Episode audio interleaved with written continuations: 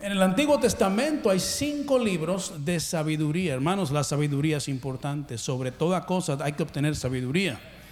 Ah, y hay cinco libros de sabiduría en el Antiguo Testamento. Y está Job, y muchos no saben que Job es un libro de sabiduría. Yo personalmente creo que Job es el libro más profundo que existe de la sabiduría. Y está Salmos, y está Eclesiastés, y está el Cantar de los Cantares.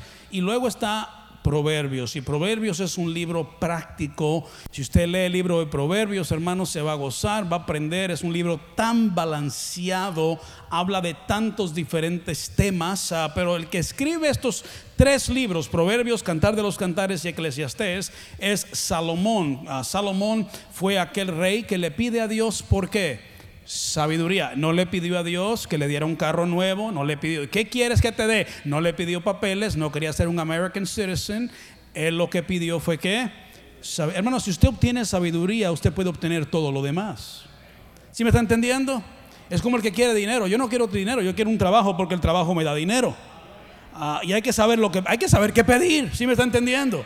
Ah, él era sabio y ah, en sí antes él ya sabía, su padre le había dicho que pidiera sabiduría. Si usted lee las últimas palabras del rey David a Salomón, le está diciendo, hijo, acuérdate, necesitas sabiduría. Si tienes sabiduría, todo lo demás cae en su lugar. Y él escribe proverbios. Y proverbios se lo escribe a su hijo, hermanos. Y es sí, las palabras de proverbios mayormente son palabras que Salomón está diciéndole a su hijo. Y quiero que vayamos a través del capítulo 6 y vamos a ver ciertas cosas que el hombre más sabio del mundo estaba enseñándole a su hijo. ¿Estamos bien, hermanos? Y quiero que veamos Proverbios capítulo 6, si puede ir conmigo ahí. Y quiero que veamos cómo comienza el capítulo 6, versículo 1. Dice, hijo mío, si salieres que fiador por... Ah, y aquí voy a decir algunas cosas que a muchos no les gusta, pero ¿qué importa? Es Biblia. Hijo mío, si salieres fiador por tu qué?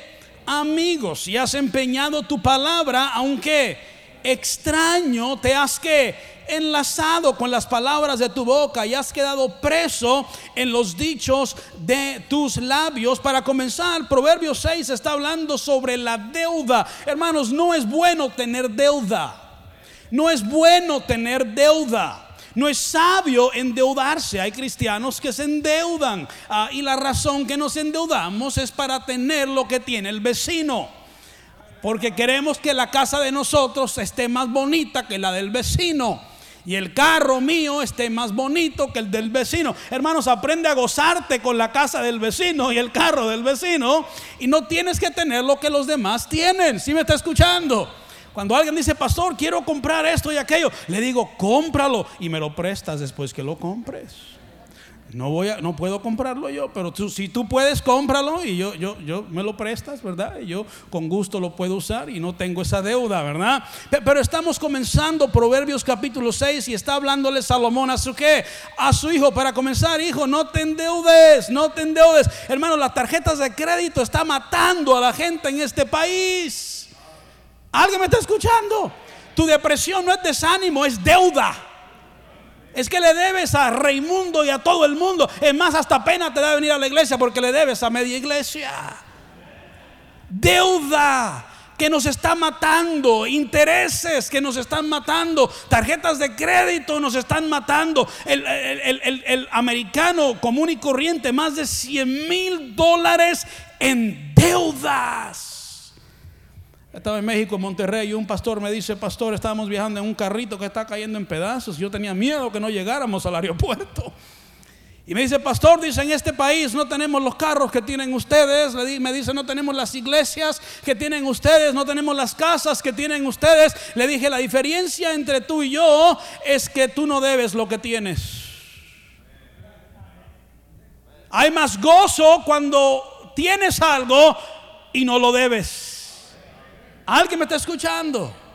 Porque no es sabio endeudarse. Si no puedes pagarlo, entonces no debes de tenerlo. Amén. Si no puedes pagarlo, entonces no debes de tenerlo. En Salomón, Proverbios, capítulo 6, está hablándole a su qué? A su hijo. ¿A quién le está hablando? A su hijo. Pero mira lo que dice el versículo 1, hijo mío, si salieres fiador por tu qué? Amigo, si has empeñado tu palabra a un extraño, no, no le dice, eh, no está hablando de deuda personal, está hablando de salir fiador por su amigo o por un extraño o garantizar las deudas del, ya ni es tu deuda, ahora es la deuda de alguien más. Y estás garantizando esa deuda. En otras palabras, terminología, ah, este, práctica 2023, eh, no firmes por otra persona. No firmes por otra persona. Recuerda, ese es el hombre más sabio del mundo aconsejándole a su propio hijo. ¿Alguien me está escuchando? Hermanos, Proverbios 11, 15. Vaya conmigo a Proverbios capítulo 11, un poquito más adelante, versículo 15. Usted quizás no tiene deuda, pero está ayudando a alguien más a endeudarse. Firmando para que saquen carros, firmando para que saquen casas, firmando para que saquen préstamos. Proverbios capítulo 11, pastor, es que es que la persona tiene un crédito muy bajito y por eso no le dan el préstamo. Por algo tiene el crédito muy bajito. ¿Alguien me está escuchando? No por responsable tiene el crédito muy bajito. Ay, ay, ay, está, está calladito en esta mañana. Dije, no por responsable tiene un 500 de crédito, no por responsable tiene un 600 de crédito. ¿Alguien me está escuchando? Es por irresponsable. Y lo último que yo quiero hacer es poner mi nombre a alguien que no es responsable. está diciendo, hijo, estas son palabras sabias las que te estoy dando. Hay algunos aquí que no tuviste un papá, una mamá que te enseñara. Gloria a Dios que tenemos la palabra de Dios que nos ayuda a tomar decisiones sabias. ¿Estamos bien, hermanos? Proverbios 11:15, mira lo que dice, con ansiedad será afligido el que sale, ¿por qué? Por fiamor de un qué? De un extraño, más el que aborreciere las fianzas vivirá qué? Seguro, vemos la ansiedad, vemos la aflicción de la persona que promete pagar las deudas de un extraño, el sufrimiento de una promesa tan tonta de que si el amigo es irresponsable y no paga, entonces yo me encargo de pagar. No, Señor, cada cual tiene que pagar su propia deuda y si no lo puedes pagar, entonces no lo debes de tener. La seguridad que vemos aquí es de aquel que solo es responsable de pagar por sus propias deudas y no te impacientes, regresaré a esa parte. Pero si vamos a Proverbios capítulo 17, versículo 18, Proverbios 17, 18, ¿estamos bien hermanos? Dice la Biblia, el hombre falto de entendimiento, el que no tiene entendimiento, ¿qué dice? Presta fianza y sale por fiador en presencia de su el hombre falto de entendimiento que se hace responsable de las deudas de otros. Si usted está firmando para que alguien más saque un préstamo, a usted le falta entendimiento. A usted le hace falta sabiduría. ¿Alguien me está escuchando? Santiago 1.5 dice que el que tenga falta de sabiduría, pídasela a Dios. Si usted quiere salir adelante en esta vida, usted necesita pedirle a Dios sabiduría. Hermanos, quiero que vaya conmigo a Proverbios capítulo 20, versículo 16. Y le estoy usando mucha Biblia porque luego se enojan conmigo. Proverbios 20, versículo 16 dice, quítale su ropa al que salió. ¿Por qué? Fiador del extraño y toma prenda del que sale, que dice fiador por los extraños y esta prenda y estas ropas era ah, eh, eh, lo que usaban para asegurar que una persona iba a pagar una cierta deuda. Ah, eh, normalmente las capas que, prestaban o que daban para un préstamo ah, tenían que regresarlas en la noche para que la persona se volviera a cobijar cuando la noche se ponía frío. Pero si esta persona no pagaba su deuda y yo había firmado por esa persona, yo había asegurado el préstamo o la deuda de esa persona, ¿sabes lo que hacían? Iban a mi casa y me quitaban mi capa y me quitaban mis cosas porque él fue un irresponsable y no pudo pagar su propia deuda. Espero que alguien le esté agarrando. Quiero que vaya conmigo al capítulo 22 de Proverbios, versículos 26 y 27. Proverbios 22, 26 y 27 al 27 dice la Biblia, son 26 y 27, Proverbios 22, 26 dice, no seas de aquellos que se comprometen ni de los que salen, ¿por qué? por fiadores de qué?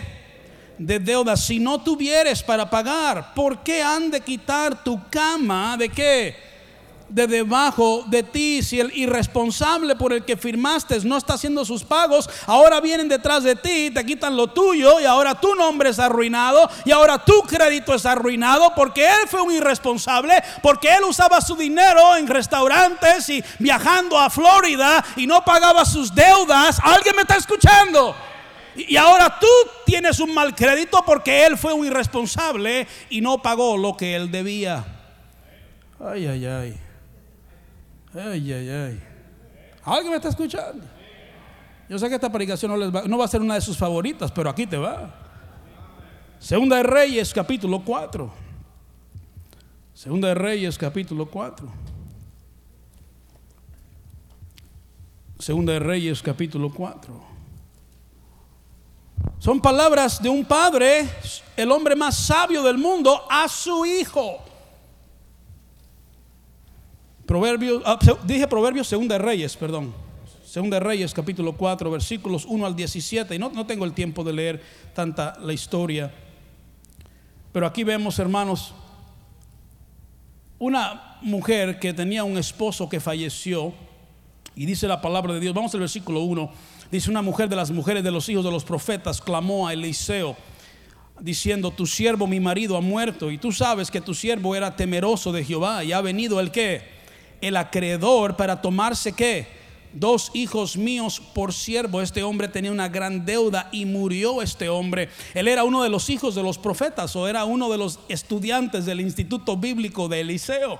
Y este hombre se cree que la razón que se endeudó, y no era, no era algo malo, se endeudó cuidando a los profetas de Dios. Él estaba cuidándolos de Jezabel. Jezabel quería matar a los profetas de Dios. No sé si recuerdan eso. Y él los escondía a ellos y él los alimentaba a ellos. Históricamente se cree que este hombre se endeudó por esa razón, tratando de cuidar y alimentar a los siervos de Dios. Era algo bueno, pero hermanos, deja una gran deuda cuando se muere. Hermanos, escúchame bien. Hay algunos que cuando se mueren no dejan nada excepto una gran deuda. Es todo lo que dejan. Es más, la esposa llora en su funeral, pero ni de llora de coraje. Dice el, el amigo se murió y ahora ¿quién va a pagar todo lo que debe? ¿Quién va a pagar esa troca que debe? ¿Quién va a pagar esa casa que sacamos tan cara y la debe toda y, a todo el mundo le debe y la mujer anda con la cabeza agachada y avergonzada y aquí va con el siervo de Dios? Normalmente ahí terminan en mi oficina, pastor, ¿cómo enterramos ahora a mi esposo? Por eso compramos mucho terreno. Vamos a tener una parte ahí donde aventamos todos los cuerpos de gente que no tiene dinero. ¿Alguien me está escuchando? Y no deja ni cómo enterrar a, la a, su esposo. Hermano varón, si usted hace eso a su esposa, usted no ama a su esposa. Usted no ama a su familia. Todo verdadero hombre le preocupa cuidar a su familia, no, nada más mientras esté vivo, pero aún después de muerto. ¿Alguien me está escuchando? Yo cuando no tenía seguridad de vida, mi esposa me cuidaba tanto. Mi amor, tómate ahí la multivitamina cada día. Ahora de que saqué ya ni me la quiere dar, la multi, me las esconde las multivitaminas. Estoy jugando. Hermanos, pero este hombre se muere y deja una gran deuda.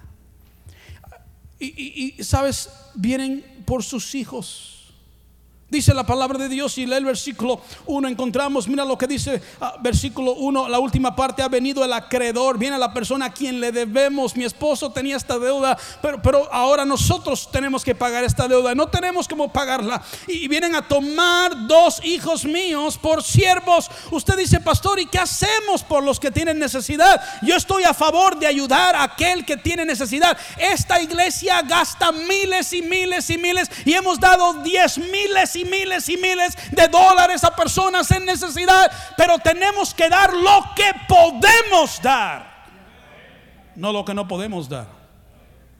¿Alguien me está escuchando? No, no te neguéis a hacer el bien a quienes debido cuando tuvieres poder para hacerlo. Cuando tengas la capacidad de hacerlo, te tengo 20 dólares que no le van a quitar comida a mi familia. Tengo dinero que no va a afectar la luz en mi casa. No me van a cortar el gas en casa. Ya tengo la renta. Esto es lo que me sobra. Hermano, déjeme ayudarle con estos 20 dólares. Pero yo necesito dos mil. Pues miren, nada más, ahora nada más le faltan 1980. ¿Alguien me está escuchando? Pero esto es todo lo que te puedo dar porque algo más afectaría a mi familia. Y déjeme decir algo en esta mañana, su familia es su prioridad.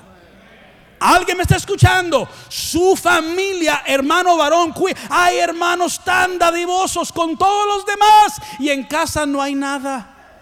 La mujer ahí anda buscando a ver cómo cocino, cómo le hago. El perro flaco, todo el mundo muriéndose de hambre. Y ellos dándole a todos en la ciudad, verdad, son como la Madre Teresa de la ciudad de Carlton. Y necesitamos entender nuestras prioridades en esta mañana. Demos lo que podamos y si prestamos, dice la Biblia, de igual manera prestamos, hermanos, conforme a lo que estamos dispuestos a perder. Y luego dice la Biblia para que se les quite el Levítico 25, 35 y 38, sin intereses prestamos. Te lo presto, pero hazte en tu mente que se lo regalaste. ¿Alguien me está escuchando? No está cada semana llamándolo, hey, me vas a pagar lo que me debiste. Es que mira que aquí nos estamos muriendo de hambre, necesito ese dinero. No, si usted lo prestó, olvídese de ese dinero. ¿Alguien me está escuchando? Y tenemos que aprender bíblicamente cómo hacer estas cosas. El consejo sabio de Salomón a su hijo es no te hagas responsable de las deudas de otros. Vaya conmigo a Proverbios capítulo 6. Regresamos ahí. ¿Estamos bien esta mañana? Estas son las palabras del hombre más sabio del mundo entero, Salomón. Proverbios capítulo 6, versículo 2 dice, te has enlazado con las palabras de tu boca y has quedado preso en los dichos de tus labios. ¿Alguna vez uno abre la boca sin pensar? ¿Alguien alguna vez ha hecho eso? A mí me pasa muchas veces. Hermano, usted no se preocupe, aquí estoy para apoyarlo. Y luego llega a casa y dice, ¿qué hice? ¿A alguien le ha pasado eso? a mí me ha pasado eso. Hermano, aquí su pastor siempre está aquí por usted. Y luego lo pienso en casa, digo, voy, eso no fue muy sabio. Si, te has enlazado, dice la Biblia, es el versículo 2, con las palabras de tu boca, y si has quedado preso en los dichos de tus labios, dice, haz esto ahora. Esto es lo que tienes que hacer. Si, si fuiste un tonto, un menso, y como yo, y yo, yo, yo me encargo. Otra vez, yo creo que tú tienes deuda allá atrás y sigues apagando el micrófono. Lo dije y, y, verdad y firme.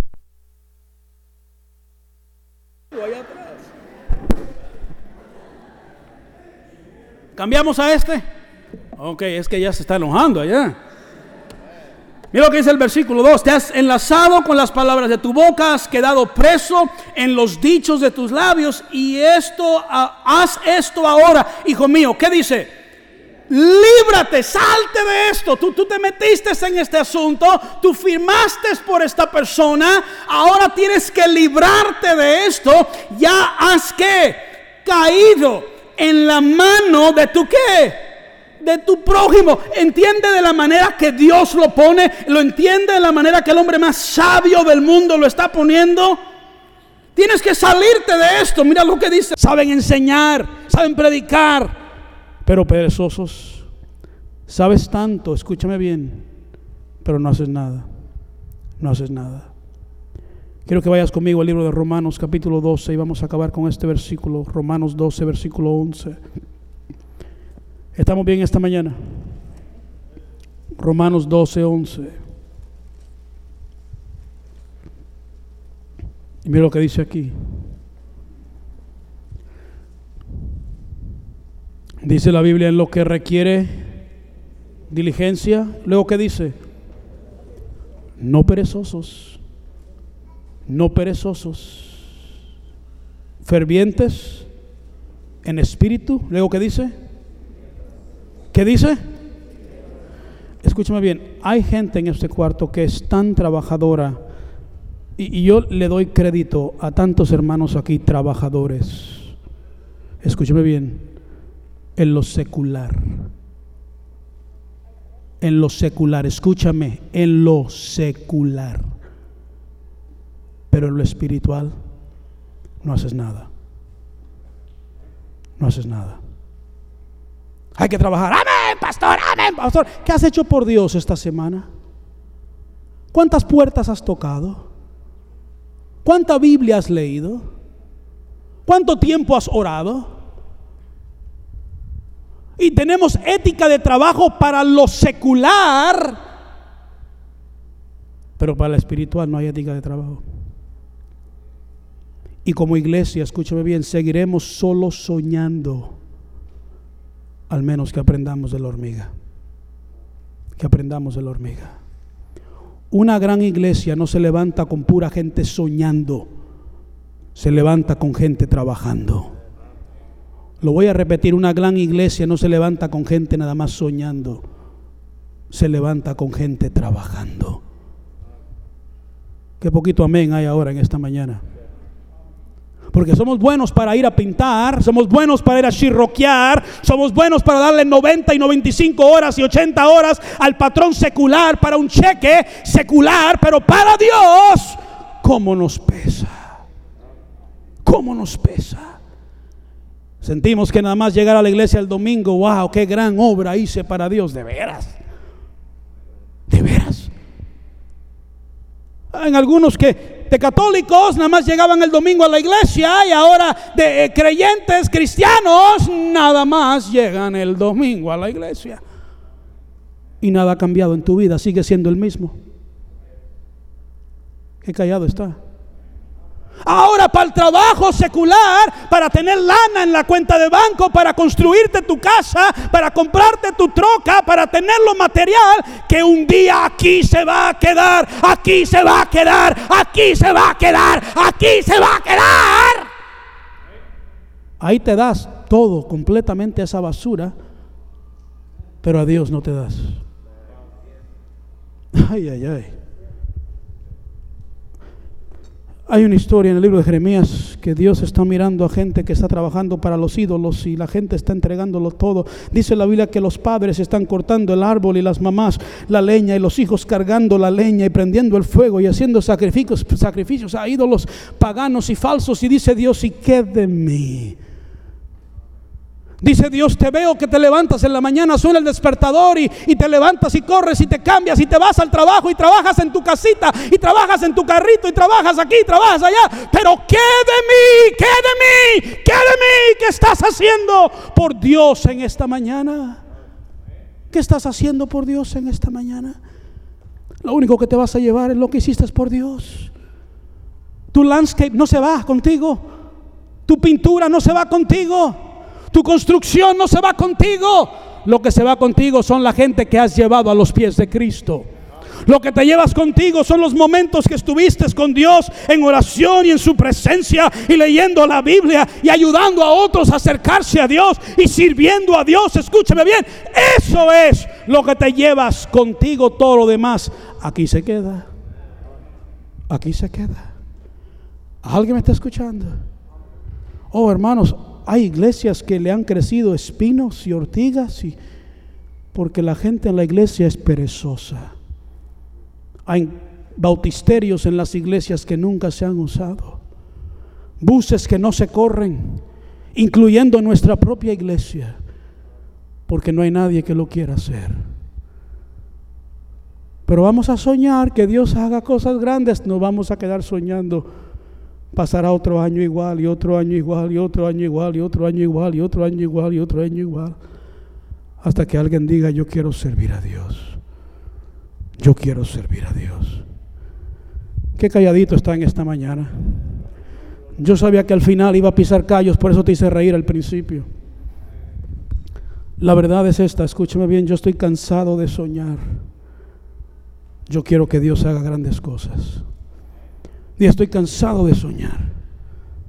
Cansado de soñar y de personas que les encanta soñar pero no hacen nada. Yo estoy listo para trabajar. Y no necesitamos a muchos. Once, porque uno se ahorcó. Once que se entregaron a Cristo y caminaron con Jesús. Transformaron el mundo entero. Once que dicen, Señor, me entrego a ti, usa mi vida soltamos las redes, nos entregamos a ti, úsanos para tu obra. Y Dios puede hacer grandes cosas. No sé a quién Dios está hablando en esta mañana, pero quizás tu ética de trabajo secular es muy buena, pero tu ética de trabajo para Dios es muy mala, muy mala. Le das al patrón cosas, escúcheme bien, que nunca le entregarías a Dios. Le das a lo secular horas que tú nunca, es más, ya estás mirando el reloj en el trabajo, no lo miras. ¿Alguien me está escuchando? Venimos a la iglesia dos, tres horas y ya está nos pesa estar en la iglesia. Trabajamos tantas horas y no nos importa. ¿Será que lo secular nos importa más que lo espiritual? ¿Será que Dios nos está mirando y diciendo, ¿por qué no haces para mí lo que haces para Él? Para Él. Para Él.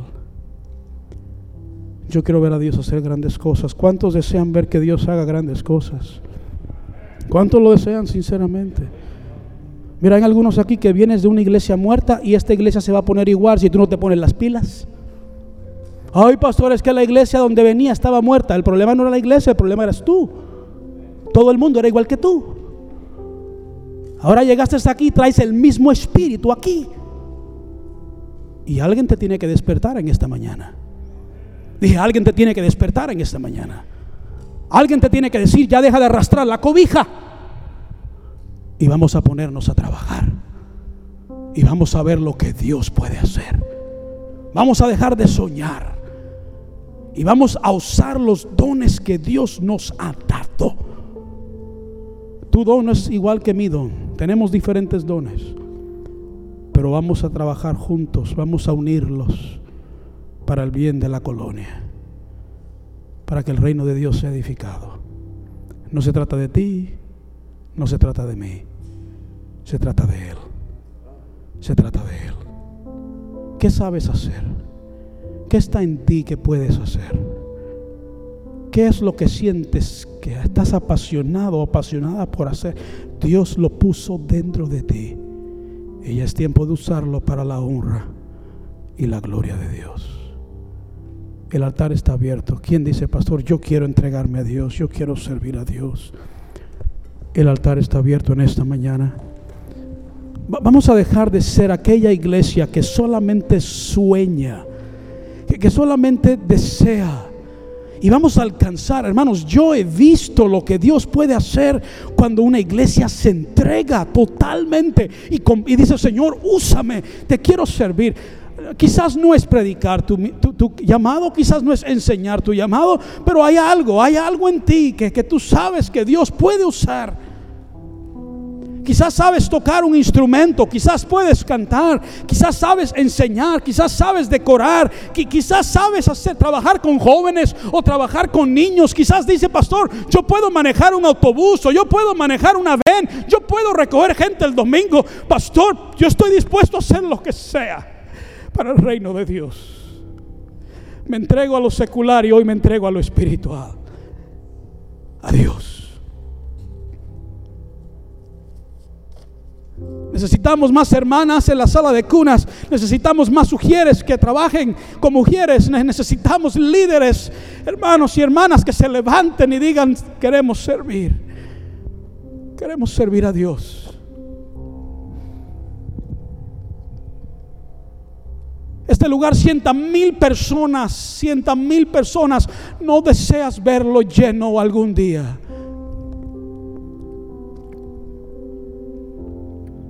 Pero no va a pasar solamente soñando. No va a suceder solamente deseándolo. Hay que trabajar. Hay que meterle mano.